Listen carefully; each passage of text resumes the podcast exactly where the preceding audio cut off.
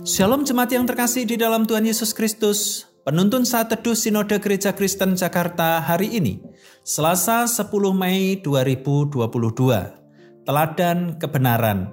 Nas terambil dari Lukas pasal yang ke-22 ayat yang ke-70.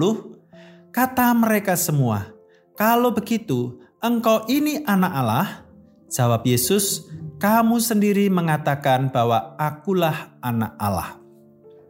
Pernah melihat atau mengikuti proses persidangan? Anda mungkin pernah mengamati bahwa banyak pertanyaan hakim yang sifatnya menggiring atau menjebak terdakwa untuk memberikan jawaban yang diinginkan.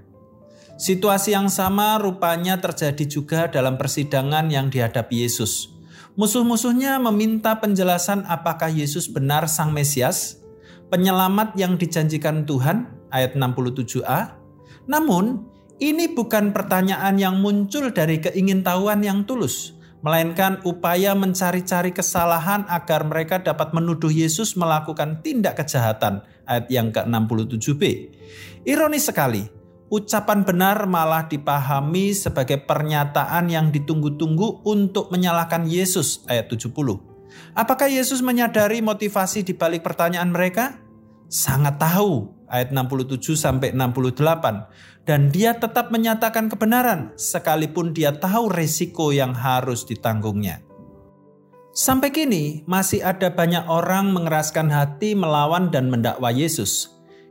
Kita mungkin mengalami juga situasi-situasi sulit karena status kita sebagai pengikut Yesus. Orang-orang mencari kesalahan dan memakai kesaksian kita sebagai senjata untuk menyerang. Setiap kita menderita sebagai akibat pelayanan dan kesaksian kita tentang Yesus. Ingatlah bahwa Dia telah lebih dulu menanggungnya. Tetaplah menyatakan kebenaran dengan berhikmat. Ketika Yesus datang kembali kelak, kita tidak akan menghadapnya dalam penyesalan. Jadikan Kristus sebagai teladan dalam segala keadaan, tetap nyatakan kebenaran. Selamat beraktivitas, Tuhan Yesus memberkati.